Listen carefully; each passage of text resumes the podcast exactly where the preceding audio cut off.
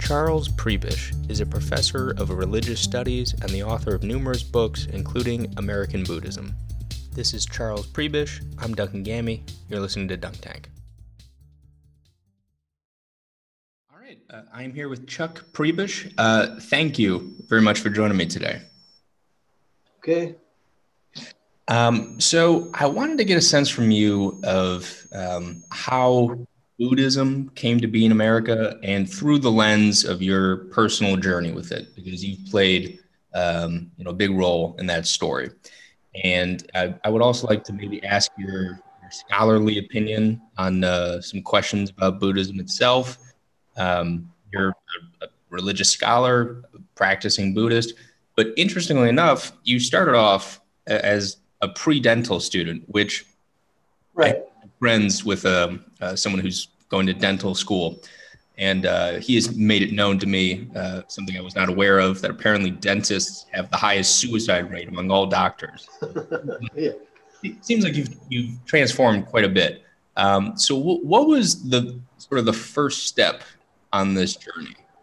For me, okay, uh, maybe a, a, little bit too much to say, but um, in in 1999, one of my Penn State colleagues at the time wrote a, a funny book called The Accidental Buddhist. And his, his name was Dinty Moore, which is a funny name for a scholar. Um, but when he called himself the Accidental Buddhist, he, he claimed that he found his way into Buddhism in, in just an odd way. And most people that read the book thought it was silly and funny. But for me, when I read the book, it was absolutely an accurate description of how I found my way into Buddhism because at, at no time prior to my senior year in college did I ever imagine that I would be involved with Buddhism. I, I clearly didn't even know what Buddhism was in, in those times. Um, in 1965, I was starting my senior year in college, and I had already finished my chemistry major. I had applied to dental school. I was all set to take the, the dent boards, um, which accompanies your application. And I happened to be sitting on the front steps of my fraternity house with some of my fraternity brothers, and we were looking for courses to take. And one of them noticed a course on Buddhism and said, Why don't we all take this? And as I said at the time, I had no idea what it was. But we all said fine, and we signed up and took the course. And on the, on the first day of the class, the professor walked in and he started to share with the class what is the primary doctrine of Buddhism. It's called the Four Noble Truths, which I'm sure you know. Right. And the first noble truth says that all life is suffering or dukkha. And as soon as he said that, my friends all started to laugh because they all came from wealthy New York families, Jewish families, and they couldn't imagine what suffering was like. But I did. Despite coming from a well to do Jewish family in Chicago, um, I would say that, that probably at least the last five years of my life up until that point, maybe longer, had been filled with suffering because my father died at age 48 in December of 1961 when I was a senior in high school. After a five year struggle with brain cancer, he had glioblastoma. And by the time of his death, the only thing he could move was his right hand. So when I went away to college, I, I was just sad and unhappy and clearly didn't see myself as Jewish anymore. Uh, when the professor started to talk about all life being suffering, it was almost as if the light bulb inside my head lit up. And all of a sudden, I knew that this was for me. So I asked a lot of questions. I met with the professor every chance I could get. I went to all the libraries in Cleveland, where I went to college at what was then called Western Reserve University, scooping up all the books on Buddhism that I could find. And later in that fall semester, I went down to a small Theravada Buddhist community outside of Washington, D.C., that existed mostly for the um, political people in D.C. And I, I did what's called taking refuge. I became a Buddhist. I put my faith in the Buddha, I put my faith in the Dharma, his teaching, and I put my faith in the Sangha, his community of followers. And I agreed that I would follow as best I could the five vows of the laity not to lie, not to kill, not to steal, not to take intoxicants, and not to have illicit sex. And so, some of those five precepts have changed a little in the 60 years since then, but, but that's what I did. And the person who was a teacher in that school taught me how to do Buddhist meditation. And he said that I should go back to Cleveland, where I went to school, and to start doing the meditation. And I asked him how long, and he said that I should do it for four hours a day. Whoa. Well, yeah, that's what I said too. I said four hours a day is crazy. I said I'm I'm a normal college student. I'm, I'm kind of an ex-jock. I do sports. I have a girlfriend. I'm in a fraternity. How am I going to do four hours a day? And he said, bye bye. I said, what do you mean? He said, if you can't do four hours a day, then don't bother with me anymore. So I went back to Cleveland and I did it. And I would say for the next 10 years, I did four hours of sitting meditation every day. Uh, I, I found very early on that I, I hated dental school.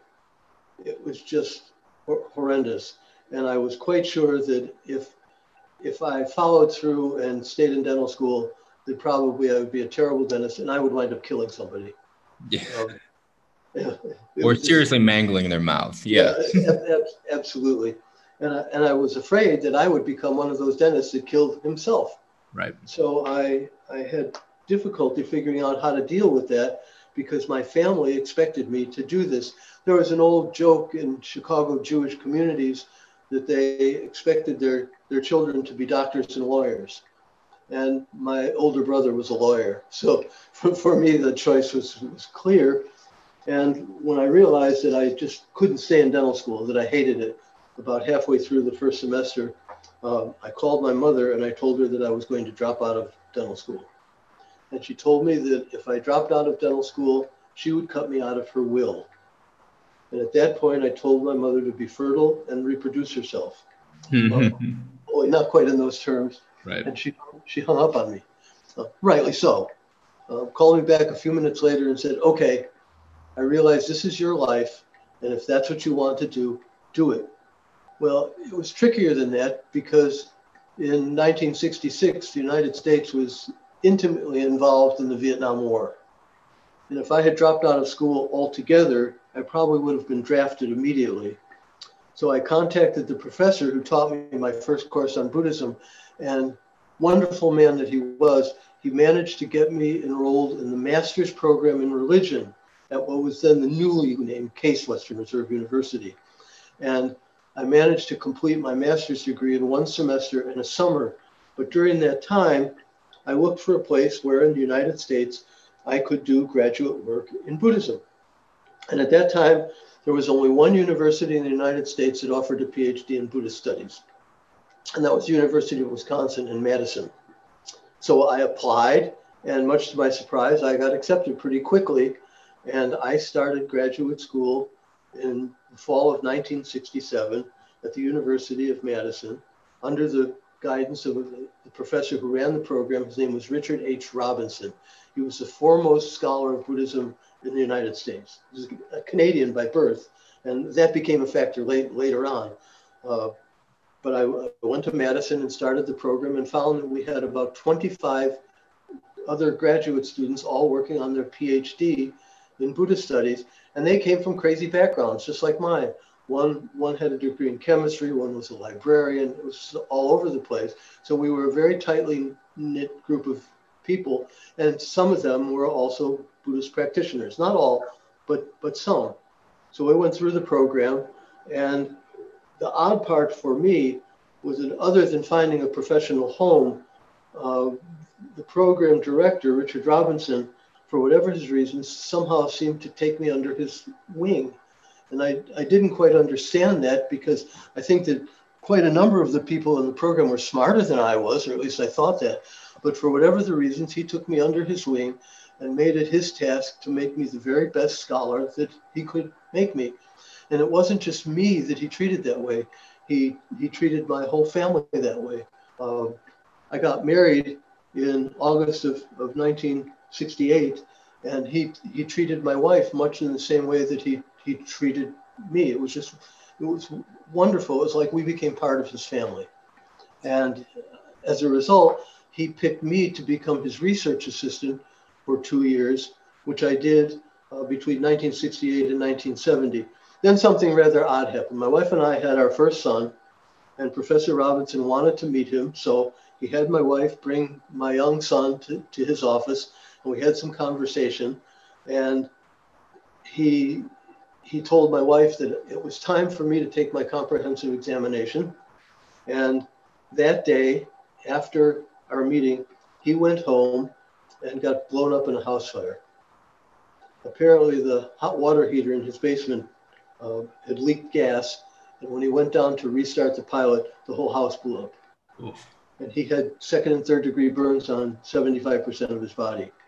And a couple of months later, he died. So he never got to see me finish my Buddhist studies program. Uh, but it, it was odd that at least my, my younger son got to meet him and my wife got to spend some time with him on the, it turns out the day that he became injured. Well, I, I got my degree in, in June of 1971. And by that time I was applying for jobs. And the first place I applied for a job was at Penn State University. What I didn't know at the time was that there was a, a faculty member there who taught Buddhism who was retiring. His name was Garma Chenchi Chang, and he was a Chinese immigrant who had come to the United States. In fact, he actually had spent one year teaching at Wisconsin. And when I came for the interview at Penn State, he was the person that basically was going to make the decision as to whether I would be hired or not. And much to my benefit, I got hired. So I came to Penn State in, in the fall of 1971 and it was interesting because at that time, the, the work in religion was done in a, a, department of religious studies. I think I was about the 15th member of the department, so it was a big department. And they offered a BA, an MA, and a PhD. And their PhD program focused on religion in America. And at that time, if anybody had ever said to me that there were Buddhists in America, I wouldn't have known because I, I didn't think I didn't think there there were any. Um, along the way, uh, very early on in my career, uh, one of my students came up to me, and this became a, a pretty common question. The, the student said to me, Do you meditate? And of course, my answer was yes. And then he said, Are you a Buddhist? And my answer was no, because I was afraid that if I confessed to being a Buddhist, that I would be treated in, in an uncomplimentary fashion by my new department. And in fact, that, that really is what turned out to be the case because when I finally outed as a Buddhist, my department head at the time looked at me and smiled and he said, What do we call you now? Buddhist? And he laughed. Um, mm. But he said, he said, now that now that we know that you're Buddhist, he said, it's very unlikely that you ever have a chance of getting tenure and promoted here. Wow. Yeah. And that's that's in spite of the fact that you know you had say Christian scholars who were practicing Christians, etc. Yeah, and as it turned out, the department head was a, a minister in a church um, that belonged to the sectarian group, the, the Church of the Brethren. So it was okay for him to do that and others to do that, but it wasn't okay for me, a Buddhist. And he said, "We're afraid that you will go to class and have a, a guru mentality."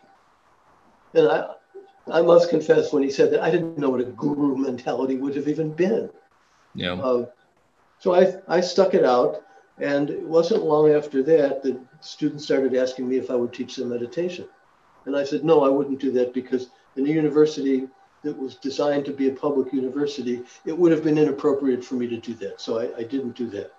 But eventually, another student came up to me and he asked me what was an interesting question that ultimately changed my life.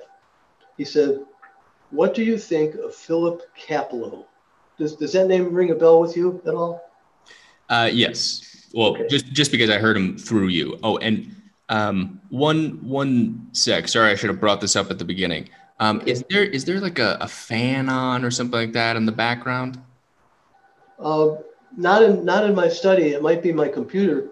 Um, but I don't hear it. Usually, when the fan comes on, I hear it, and it hasn't really popped on yet. Well, oh, oh, okay. If there's if there's nothing, um, I, I, just hear like a slight sort of buzzing. But otherwise, uh, I can. Well, get, get ready. It's, later on, it'll get worse. Okay. Usually, great. after the after the computer's been on like 20 or 30 minutes, it does it does get great greater. Right right now, it's very very tiny. Fair enough. Um, anyway, Philip as, as you know, was uh, had been a court reporter who covered uh, some of the war trials after the Second World War in Japan, and eventually went back and became a Buddhist monk um, and, and studied Zen um, and became a Zen master or a Roshi. And he came back to the United States and started a Zen center in Rochester, New York. Uh, so when my student asked me, what did I think of Philip Kapleau? All I could think about was that the student wanted me to talk about Kapleau's primary book, which was called The Three Pillars of Zen. Um, the Three Pillars of Zen was a book that people used to carry, they would carry around in their back pocket, much in the same way they used to carry around Jack Kerouac's The Dharma Bums mm. um, in their pocket. So I started talking about the book, and he, the student cut me off almost immediately. And he said, Professor Prebish, I don't mean to be disrespectful. He said, but I'm a big boy. I read the book. I know what I think of the book. He said, What do you think of Philip Kapleau Roshi? And all of a sudden, I realized that I really didn't think anything of Philip Kapleau Roshi. He was, for me, only a, a kind of a, a, faceless voice to a good book. And I thought, uh oh, if, if this is the kind of question I'm going to be asked, I ought to find out something about what Kapleau is doing and what's happening in America. And in those days, there was no real easy way to do that because there, there was no internet. There, there wasn't much that you could see on TV. I didn't know where to start. Well, it turns out by then we had a different department head in religious studies, and the department head was a person named Yoshio Fukuyama, who was a Japanese American. He was also a Christian, but he was a Japanese American. So I asked Yoshio if he knew anyone I could contact to find out about Buddhists in America. And he gave me a phone number of Buddhist Churches of America, which was a large parent group in San Francisco that housed dozens and dozens of Buddhist temples around the country that all belong to the Pure Land tradition of Japanese Buddhism.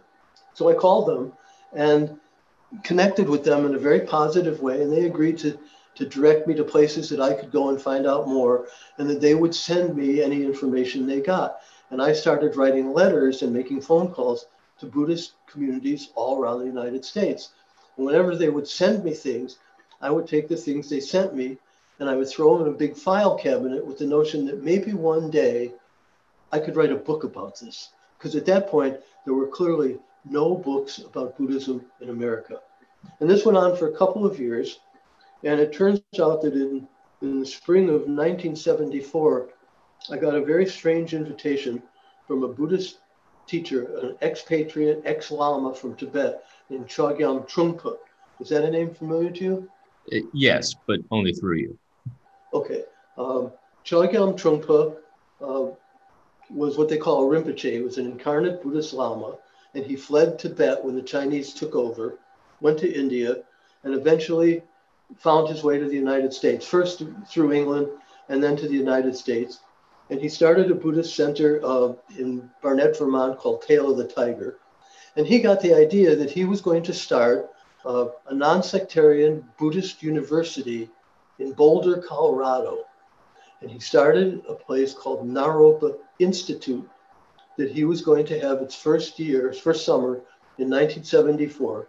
And he began inviting people that had involvement with Buddhism in a variety of ways to come to Boulder and to teach at this institute. And I thought this would be a great opportunity for me. He invited me to come and teach Sanskrit. I thought this would be a great opportunity to go and meet other Buddhists from around the country. And they provided my, family with a free house to live in let my wife take any courses she wanted for free. My kids got to go to their daycare school for free. So it was wonderful. And I got to hobnob with people that I'd only heard about before, like Allen Ginsberg and well, Gary Gary Snyder um, and, and people like that. Can, um, can I ask? And, and I, go ahead. So when we say hobnob with those people, like what, Allen Ginsberg, he, he seems like a fascinating character. What, what was he like? Uh, he was very intelligent, very uh, open, um, gay, which I think everybody knew, um, and in his own way, kind of wacky. Um, the, the, only thing I can tell you that, that safely says that is that the last party I can remember being at with him, um, he decided that it was a little warm outside, so he took off all his clothes. Hmm. And, and he wandered around the party for two or three hours in his underwear. And nobody thought that that was particularly odd for Allen Ginsberg to, to do that. Uh, it, it was very pleasing to a, another beat poet named Gregory Corso, who most people didn't know, who had an incredible crush on Ginsberg and just followed him along like a puppy for hours. And Allen Ginsberg wasn't interested because at that time he had a he had a partner. Uh, but they were they were very interesting characters in their own way. And early on in that summer, they had a, a meeting for all the faculty people at a fraternity house on Boulder's campus. And at one point, one of Trungpa's close disciples grabbed me by the shoulder and said, Come on, Mr. Prebish, it's time for you to, to come over and, and meet Rinpoche, Trungpa. And I said, Okay. So he took me over to Trungpa, who I had never seen before. And there was Trungpa in a business suit, um, smoking a Marlboro and with a glass of whiskey in his hand, which is not the way I ex- expected to find him.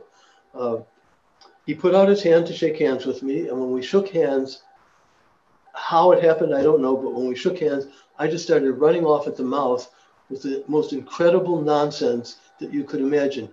Oh, Rinpoche, I'm so excited to see you. I've read all your books. It's so great to be at Naropa. This is terrific. I can't wait to be here. It's wonderful, blah, blah, blah, blah, blah, blah. And I went for five minutes straight without stopping. And after five minutes, Trungpa put out his hand and shook hands with me again and said, perhaps next time we should talk. Mm. I, I, didn't know what to say. My wife grabbed me by the arm and said, let's get the you know what out of here because you just made an ass of yourself. Um, so we went home to the house they had rented for us. And for the next nine hours, I walked around the dining room table. I have no idea why I did that, but during the nine hours I walked around that table, all my hangups, all my worries, all my concerns, all the things I meditated about, they all just kept pouring out. And the only thing that stopped me was after nine hours, the phone rang, and it was Trungpa's personal handyman, disciple, called to say that Trungpa wanted to have a brief five minute meeting with me the next day, which was a Monday. Uh, he was giving every faculty person a five minute meeting. Now, the five minutes for me was about four minutes too much, but I couldn't say no. So the meeting was scheduled at four o'clock, and I got there at four o'clock. And I sat in the waiting room outside his office for two hours waiting for him to call me in. No one came in or out during those two hours. I don't know what he was doing in there. But after two hours, I went in. And when we, when we started to talk, he said, I need to tell you something about your practice. And I thought that was very odd because the only thing Trungpa knew about me at that point was from my curriculum vitae. So he knew about my professional career, but he certainly didn't know anything I thought about my practice. And he said, I know that you've been doing sitting meditation for four hours a day for 10 years. I have no idea how he could have known that. Almost nobody knew that except my family. And he said, I have to tell you something. He said, I think you should stop sitting. And I mm. thought that was, that was pretty odd because later that night, he was going on to teach 600 students how to meditate. So he was going to teach 600 students that were at Naropa Institute how to meditate, but he was telling me to stop. And I asked him why, and he said, I know that by now you're very adept at returning inside your head and closing off the world from your thinking. He said, That's not what meditation is for. He said, I think you need to take what you've learned during all those years of meditating and take them out of your head and take them into the world and begin to share your practice and what you understand about Buddhism with people. He said, and along the way, you'll probably get depressed at some points, and maybe you'll even feel like you're losing faith. He said, but when you have those moments of losing faith, that's when you should go back and sit on your cushion. And for me at that point, and to this day, that was the single best piece of advice I've ever had from a Buddhist teacher. Because it meant that everything I learned about Buddhism that I managed to put into my practice, I tried to share with people by dealing with my conduct and theirs in a professional way. And sometimes that got me into odd and uncomfortable situations. Uh, if you've looked at some of the information about my, my career, I retired from Penn State in 2006.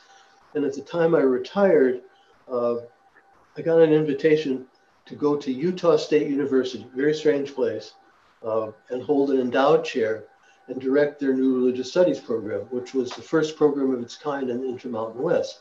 when I got there, I discovered that there was a small little community in the town where the university was.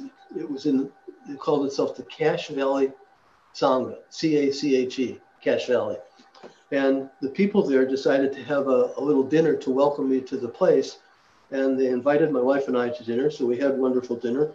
And after dinner, they said, Why don't you tell us about your practice? So I told them how I was trained in Theravada meditation with shamatha and vipassana. And I told them about all my hours of meditation and the retreats I had taken and so forth. And I said, But the best advice I'd ever had was from Chogyam Trungpa, and this is how I now do my practice. And they all looked like they were shocked and disappointed. And within a couple of days, I started hearing little rumors around campus that Prebish isn't really a Buddhist because he doesn't sit every day. Mm. and I thought that was kind of silly, but you know, I dealt with it in my own way, and, and that was okay. And then after after four years there of being in a very very odd culture, which we don't need to talk about, my wife and I decided to move back to civilization, and we we came back to the Penn State campus to retire. Uh, but but the fallout of Naropa was interesting in another way because while I was there, I met another young person, a journalist whose name was Rick Fields. And Rick was working on a book on Buddhism in America.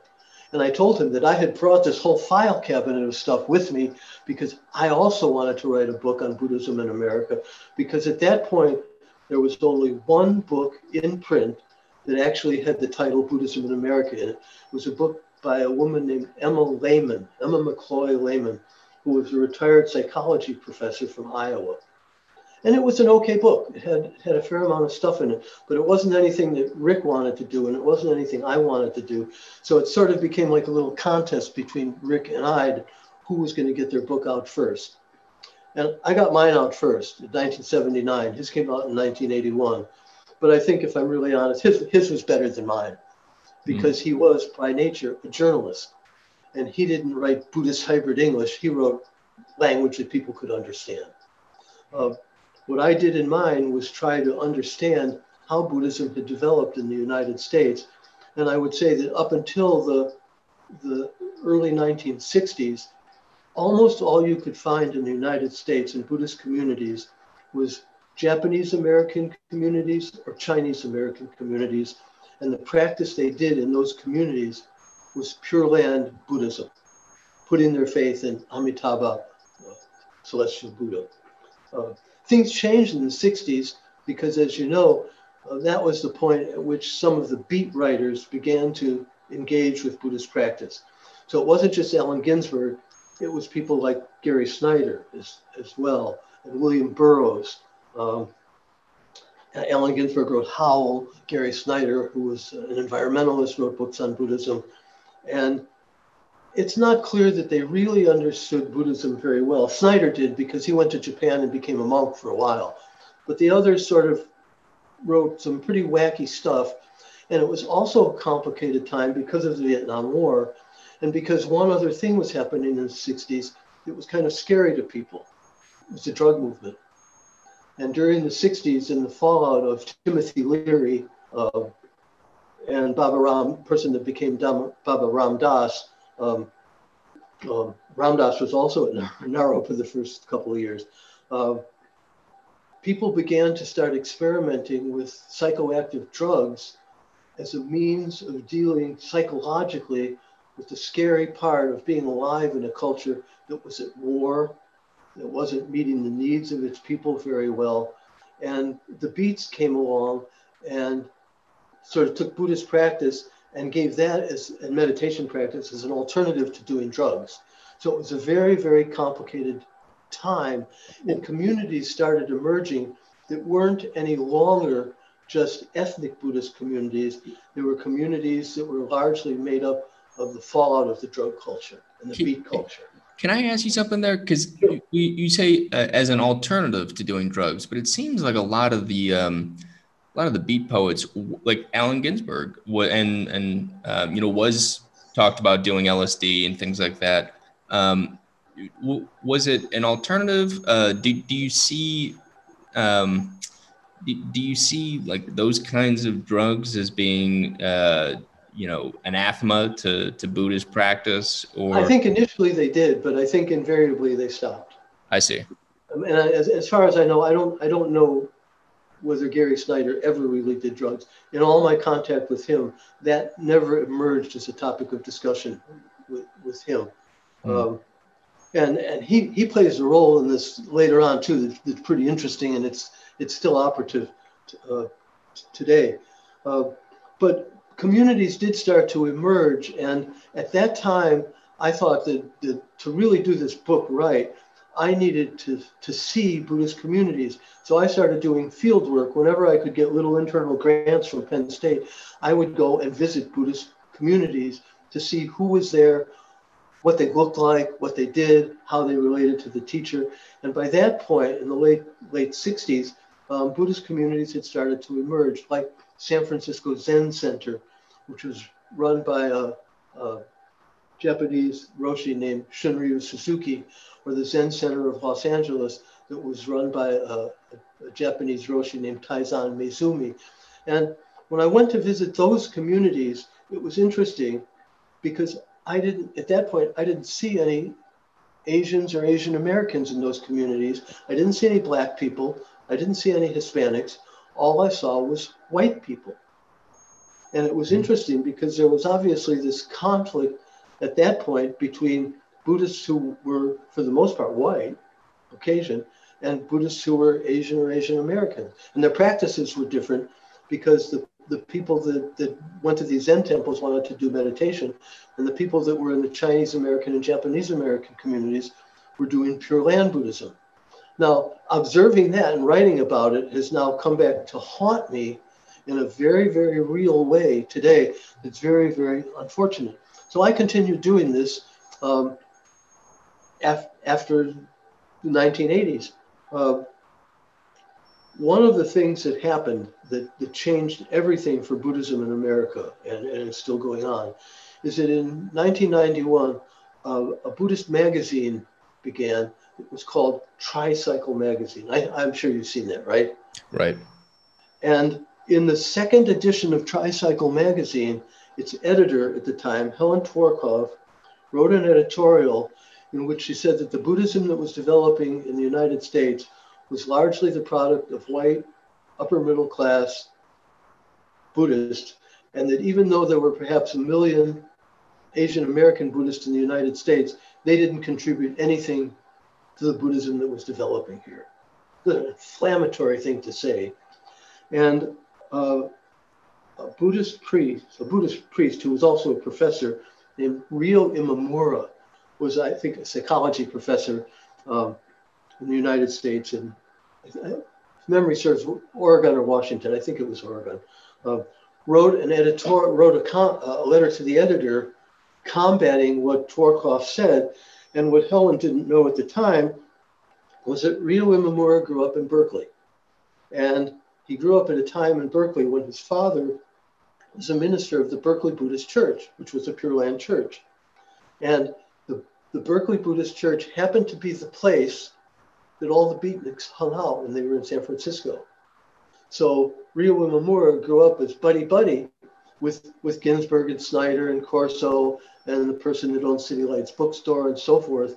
And he said that, that what Helen Tworkov wrote was just utterly racist and absolutely and utterly incorrect. And she refused to publish his letter. Yeah. Which was terrible. Well, at that point, I didn't know about that until I got a telephone call from Rick Fields. What I didn't know at the time was that Rick Fields, in the aftermath of his book coming out, had found a role on the editorial board of Tricycle magazine. So he saw the editorial. He knew that Ryo Imamura's letter had been denied. And he said, Look, he said, could you write an article for Tricycle magazine on the disconnect between Asian American Buddhists and Caucasian Buddhists? He said, after all, he said, in your book on American Buddhism, you talked about two distinct forms of Buddhism one that was practiced properly, following Buddhist doctrine, following Buddhist practices, and so forth, versus a Buddhism that, that emerged in the aftermath of crazy cultural stuff, in which a lot of the practices weren't really accurate. And a lot of the things they said weren't really accurate. He said, Could you change those two Buddhisms you wrote about to be two Buddhisms between Asian American Buddhism and white Buddhism? And I thought, sure, I'll, I'll do that because that way I can write something that's fair to everybody. And at that time, uh, I managed to connect up with a woman I knew at Syracuse University named Joanna Macy, uh, who was she she very connected in Buddhist communities, and as it turns out, she was able to put me in touch with Ryo Imamura. So we spent hours on the phone talking about what he said and how he grew up and so forth. And I wrote what I thought was a very fair article on the two Buddhisms, but reinterpreted according to the way Rick Fields had wanted me to, but declaring that each of them were good in their own right, and that Helen Tworkov was basically unfair in characterizing Asian American Buddhists the way she did, because they had they had added an immense, incredible amount of input to the developing American Buddhism. She refused to publish my article. In fact, she, she paid me what journals call a kill fee not to publish it. Hmm. So that was very, very frustrating, and it, it, it, established a real disconnect between those two kinds of communities, which up until that time was, was pretty accurate. Uh, at that point, I thought some of this needed to be said because Asian Americans were not being treated fairly. Obviously, they weren't treated fairly during the Second World War when they were put in internment camps.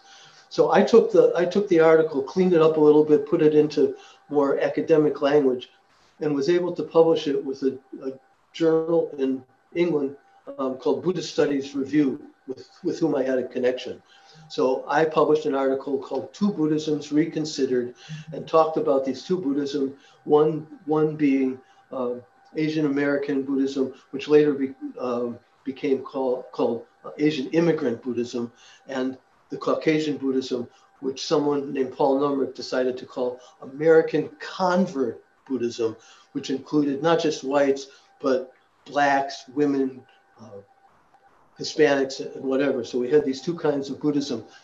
And what's made this all very complicated in, in trying to understand the Buddhism that has developed here is that in the mid, little after the mid 1990s, a young new scholar who had done a PhD at Duke University under Tom Tweed, name was Jeff Wilson, began to notice that Buddhist communities started talking together, something they didn't do previously.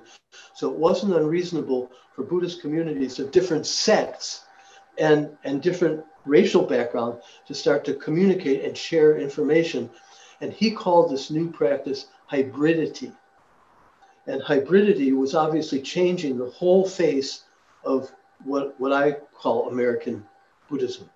And that worked for a while, but it also meant that my, my old two Buddhism theory would only have been done to, to satisfy Rick Fields was not accurate anymore. And I started, I started saying that. The things I wrote and in the places that I was invited to give lectures, I said that my two Buddhism theory was only accurate from about the 1960s until the beginning of the 1990s, and now it was no longer accurate. I'll, I'll come back to that in a little, in a little bit. Sure. Um, but after a while, even despite this hybridity that was developing, there was still some conflicts between the Buddhists within these com- communities. Uh, and people didn't know how to deal with that. The biggest conflict that was occurring was by the mid 1990s, something had happened in American culture that I suppose no one had imagined the internet. And one of the things that, that had happened prior to that is that Jeff Wilson said that one of the things he noticed is that city Buddhists or urban Buddhists communicated better with, with, with other urban Buddhists, even if they were in a different sect, than they did with Buddhists of their own sect who lived rurally. In other words, urban Buddhists and rural Buddhists didn't know how to communicate together. And he called that regionalism. So he was saying that city Buddhists talk well together, irrespective of their of their affiliation, racially or sectarian wise or whatever. And rural Buddhists also talk better. In other words, someone who lived in Iowa didn't know how to talk to someone in New York and so forth. Uh, internet changed all that because it became clear that individual Buddhists were only a mouse click away from each other. And the publishing industry absolutely blossomed like crazy. So there were a ton of books. There were more academic books out there. And it became clear that a lot of people were finding their way into Buddhist practice through academic courses. Whereas in the early 1970s, my course on Buddhism in America was the only course in the whole of the United States, maybe the whole of North America, that dealt with Buddhism in, in, in America. By, by the mid 1990s, there were dozens of these courses. So there was lots more communication and lots more interaction. And one of the things that has emerged is that no one since has been able to figure out how to describe what's really happened as these Buddhists of all different sects, all different races, all different proclivities, all different sexual orientations began to communicate with each, with each other. And because they didn't have anything to say that would make this all make sense, um, sometimes when you can't do that, what do you do? You attack. So over the last 10 years, wherever you go to a Buddhist conference or a Buddhist temple or a Buddhist meeting or something, everybody attacks my old two Buddhism theory, even though for 20 years I've been saying it's outdated. So there's a, an incredible mess that's developed in, in American Buddhist communities that make it hard for people to talk together. Now there's an immense amount of literature out there, so you can you can pick up dozens and dozens of books that talk about it, uh, but none of it is very clear. It all seems terribly, terribly up in the air as to how this is going to develop from here on. Um, one of the things that's happened is that there's a, a group that developed in the largest professional religion society in the United States. It's called the American Academy of Religion. Uh, back in 19, it has over 10,000 members, and it's mostly professors. Back in, in the early 18, 1980s, I started a unit within there called the Buddhism Unit, which gave Buddhism professors a chance to come together every year at meetings and give papers. Then another group was started called the Buddhism in the West unit, small unit, and it's provided now uh, an opportunity for Buddhists who studied Buddhism in North American culture to get together every year and present papers and try to enhance on, on what's happening, different meditation practices, the, the different racial concerns, and, and so forth. And that's that's up in the air now, and, and maybe in some respect caught in the middle of the woke movement in, in American culture generally. So there, there's a lot of confusion that's happening, and it's made and it's made the whole discipline of American Buddhism both interesting but both difficult. Uh, probably now there there may be as many as four or five million Buddhists in the United States, and there is probably every single Buddhist sectarian group from every different main tradition of Buddhism present in North America. So everything that's Buddhist is here. And there are just a ton of teachers. And the teachers now um, authorize some of their own students. So some of them have a lineage of teaching and, and students that, that, goes on. And it's just a question of figuring out where where you f- fit in and where you don't don't fit in. And for me, that's been very interesting because for the most part, I know most of these people. Now, maybe I should s- stop and give you a chance to ask some questions. Well, no, I, am curious when we're talking about American Buddhism. Um, America is a country that is uh, hyper individualistic, and some would say, um, you know, holds on uh, very tightly to that notion of ego, um, which is um, obviously anathema to the ideals of Buddhism. Uh, do you feel like there's anything in the spirit of America that is sort of commingled um, with uh, Buddhism as it exists here? hard hard to say. Um, one of my old colleagues, a woman named Jan Nattier, um, in, in, an article on, on something else, Buddhism, said that said that uh, Americans are incredible non-joiners, and and that's probably true. So there's still a there's a disconnect between Americans that, that join Buddhist communities and and those that, that don't. And I think that to, to a large extent, Buddhist communities are still seen by most Americans as rather odd because they do such an incredible variety of different sorts of, of practices.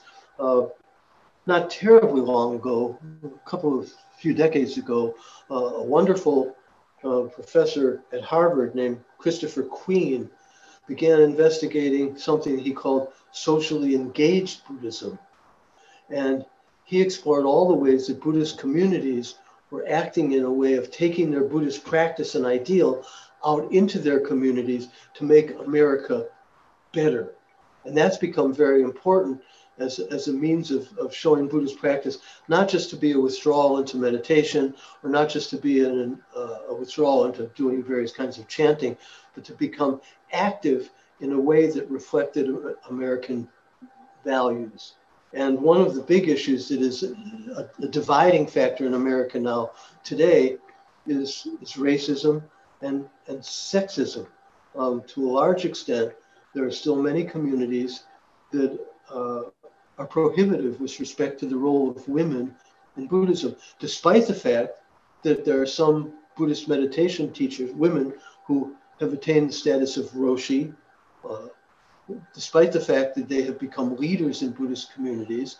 And there are still some Buddhist communities that have, have a difficulty dealing with sexual orientation of, of Buddhists. When someone is LGBTQ, uh, they don't quite know how to deal with that. Uh, one of my old one of my old graduate student colleagues from the University of Wisconsin, who unfortunately is now dead, um, is a wonderful professor named Roger Corless, who was gay, and to a large extent, a lot of people discriminated against him professionally simply because he was he was gay.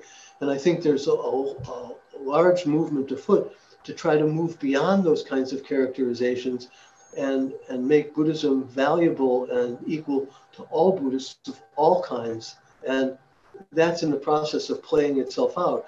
I think if we had this conversation 20 years from now, I think things would be very, very different and more equitable and fairer. Um, and Buddhists would be able to be less concerned with their own individual attainment and more concerned with the traditional bodhisattva practices of, of working to the benefit of, of all people. Um, back in the early 1970s, Penn State was fortunate enough to have a visit from a Tibetan Buddhist nun um, named Kecho Gelongma uh, uh, Palmo. And she came and gave a couple of lectures on campus and, and we, we had a dinner in her honor and it was wonderful. But when she when she was leaving to go to her next place to, to lecture, she held in, in her hotel room a small ceremony for students of mine who wanted to take refuge and become Buddhists. So there was about a dozen students that came and, and they, they took refuge in the Buddha, the Dharma, and the Sangha, and they all left. And as we were leaving, she grabbed me by the arm, which I thought was odd that a, a Tibetan Buddhist nun would grab me by the arm. And she said, You can't leave yet. And I said, Why? And she said, Because before you leave, you're going to take the Bodhisattva vow. She knew I was Buddhist. And the Bodhisattva vow is a very simple vow that says, May I gain complete, perfect enlightenment for the sake of all sentient beings. In other words, the Bodhisattva could not attain Buddhahood until all other sentient beings would do so also. And it was pretty scary at the time because I don't know, I didn't know why she said that to me, but it's really colored my practice a, a great deal because it tells me that as a practicing Buddhist, you need to take that practice out into the world. And that, that's what Trungpa had said to me and, and manifest wisdom and compassion and kindness and caring for all sentient beings so that you are less concerned about your own individual attainment but more concerned about the attainment of everyone. And I think that's something that sometimes gets lost in the shuffle as people go to Buddhist meditation centers and, and try to do their own meditation. Um, sometimes it yields funny situations. One of, one of the prime disciples of Taizan Maezumi Roshi was a, a gentleman named John Daido Loori. I met John Daido Loori in 1974 at Naropa Institute, and one of the things that connected us is that he had been a chemist. And since my my degree was in chemistry and I'd held jobs as a chemist, um, we, we got to be friends. And years later, he, he started uh, a community in, in upstate New York, uh, in Mount Tremper, called Zen Mountain Monastery. And by that time, John Daido had, had received Dharma transmission from Maezumi Roshi, and he himself had been declared to be a Roshi. So he would invite me to come up to his community and give lectures occasionally on things that, that I did in my research work, particularly Buddhist monasticism and Buddhist ethics. One of the times I was there, um, one of his students came, who was close to him came up to me and she said, would you like to sit with us? Because we, we do our Zazen sitting every morning uh, in, in the meditation hall. Would you like to sit with us? And I said, sure. So at that point, she said to me, do you sit with your hands in the cosmic mudra? Do, do you know what the cosmic mudra is? Uh, remind me. The cosmic mudra is to put your hands like this in your lap. Okay, you can see that. Sure. The oh oh oh, I see what you're saying. Yeah, the words meant to uh, to signify yeah. the unity. She said, when when you sit, do you sit with your hands in cosmic mudra? In other words, you sit with your legs crossed, obviously, but you sit with your hands in the cosmic mudra in your lap. And I said, no, I don't. I said, I sit with my hands on my on my knees. I was trained in the formal monastic training of satipatthana or the setting up of mindfulness. So I sit with my hands on my knees.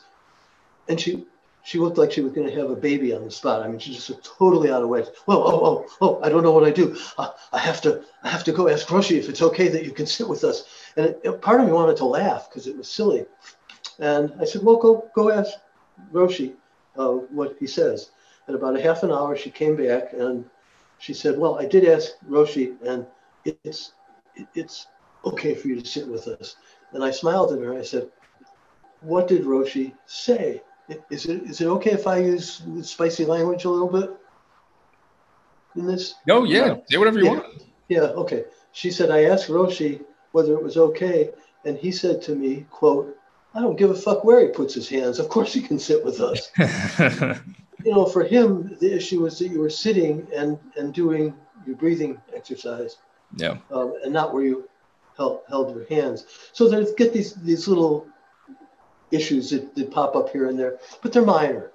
And I think we're, we're coming to a time where, where Buddhists are starting to work out the, the differences, that it's, it's starting to hopefully not matter in Buddhist communities whether, whether you're male or female, whether you're straight or gay, whether you just do this or that. What matters really is that you practice with wisdom and compassion, that you don't lie, you don't steal, you don't do inappropriate things, you don't don't get drunk, you don't do that sort of stuff, and that you and you work to the benefit of all sentient being. And I think that's got a ways to go, but it, it's hard to bring it together because there are still some people who hold those kinds of prejudices, and it makes the whole overwhelming Buddhist community look look pro- problematic.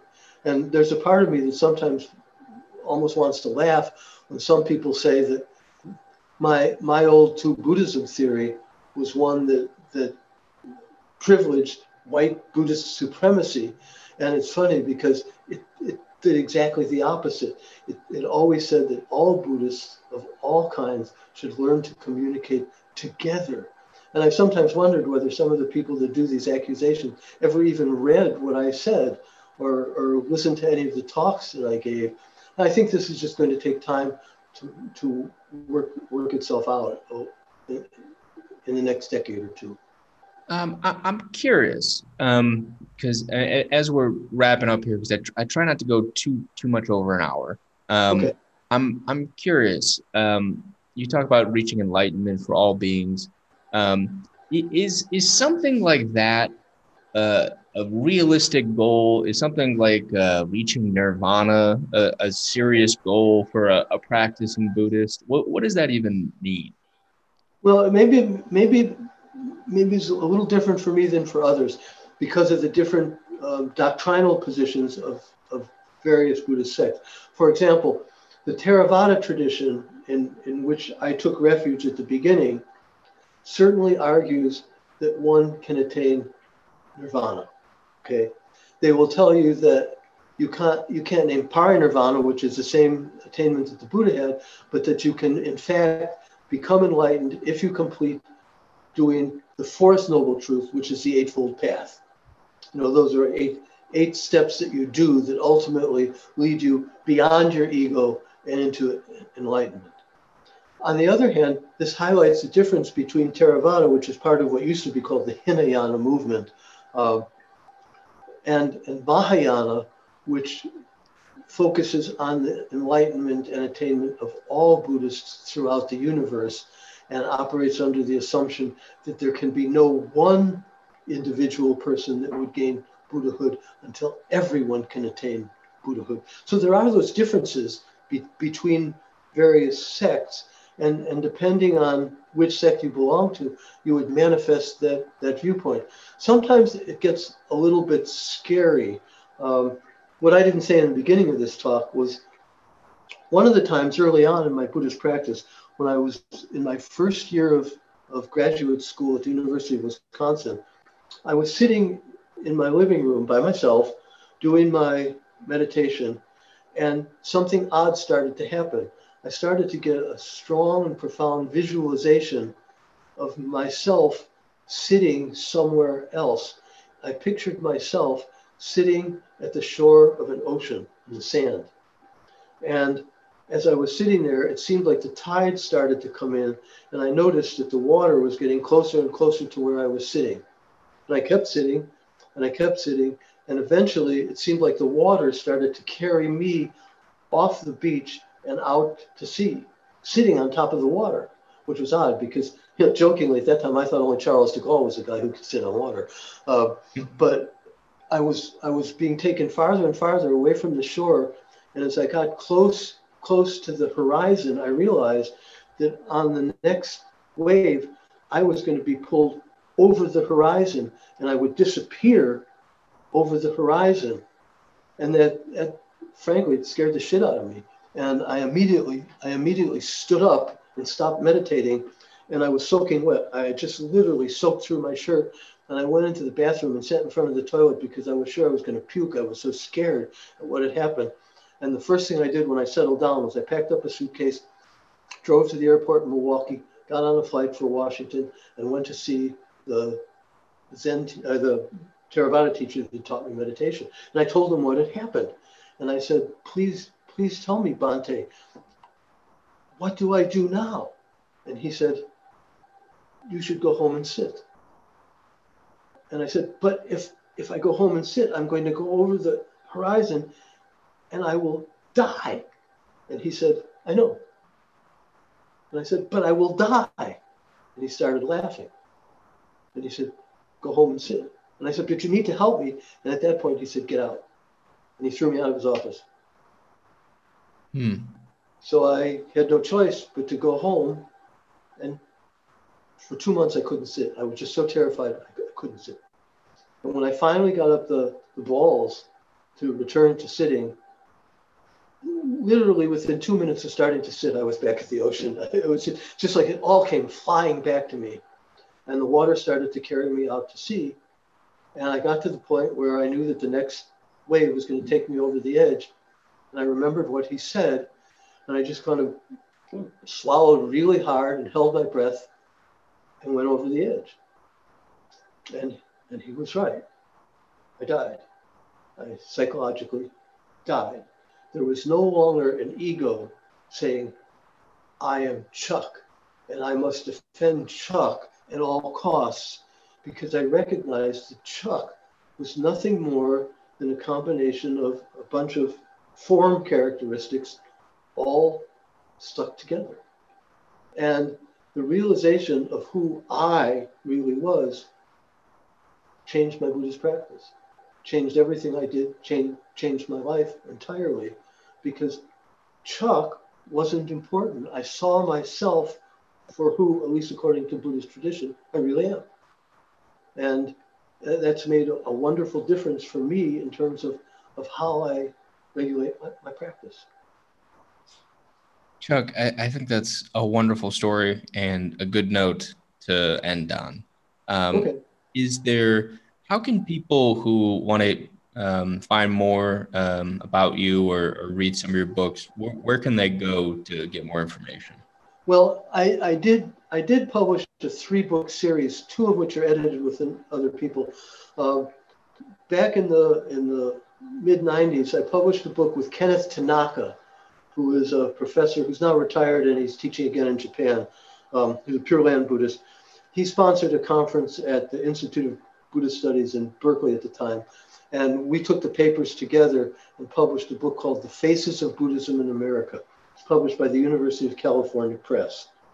A couple of years later, the University of California Press published a book totally written by me called Luminous Passage, which described the Buddhism that I had experienced and, and studied up until the late 1990s. And it talks about ethnicity and it talks about practice and democratization and so forth. And it, it actually does some, some small case studies of a few Buddhist communities of different sectarian varieties. And then towards the end of the decade, I became friends with a, a German scholar named Martin Baumann, who at that point I felt knew more about Buddhism in the world Western Buddhism in the world than, than, than anyone on the planet, me included. And we, we put together a book of edited uh, articles by other people called Westward Dharma, which is also published by the University of California Press. Um, those three books have become a, a, really good trio of things for people that want to learn about Buddhism. Um, in the meantime, there are at least a couple of other books that that are really worth worth um, reading. Jeff Wilson, uh, who now teaches in Canada, has written a book on Buddhism in America, and Scott Mitchell, who is the dean of the Institute of Buddhist Studies uh, in Berkeley, has written a book on, on, Buddhist America, which are both exceptional books. They're just very, very, very fine scholars and good books. And there's a whole spectrum of, of, of others. If one wants to find out more about my journey through all this, uh, I published a, a, memoir about 10 years ago called An American Buddhist Life. That was not my title, that was the title the publisher used. And he called it Memoir of a Modern uh, Buddhist Pioneer. Uh, I don't altogether like, that title, but it explains a good bit of what I talked about today how I got into the tradition, how it developed, um, and where it stands in, in the future. If one wants to read articles about Buddhism in, in America and Western Buddhism in general, you can go to a journal site called the Journal of Global Buddhism. Um, I, I, don't have the, the URL handy, but if you if you type into Google Journal of, of Global Buddhism, this was one that Martin Baumann and I started in 2000 and I, I, became emeritus later on, but he, he continues to run it. And he has a, a wonderful editorial team that continually publish new articles about new and exciting ideas within Buddhism. And, and that publishes every, every year. They put out two major issues a year. It's available online and it's free. So no one has to spend any money to get access to this. Um, beyond that, you can just you can do Google Google searches, and of course you can look at the traditional popular Buddhist magazines. Tricycle remains popular. Fortunately for me, Helen Tworkov is not the editor anymore. Um, you can read uh, Buddha Dharma, which is published by uh, one of Trungpa's old disciples. And they also, same people, publish a magazine called Lion's Roar. Both of those are quarterly publications.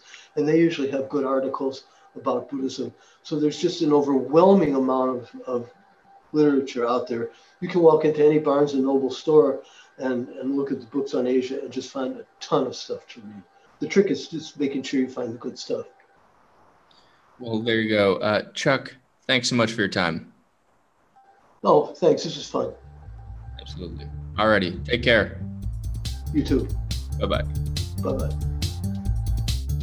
Thank you to Charles Prebish, and thanks for listening to Dunk Tank. I'm Duncan Gammy. See you next time.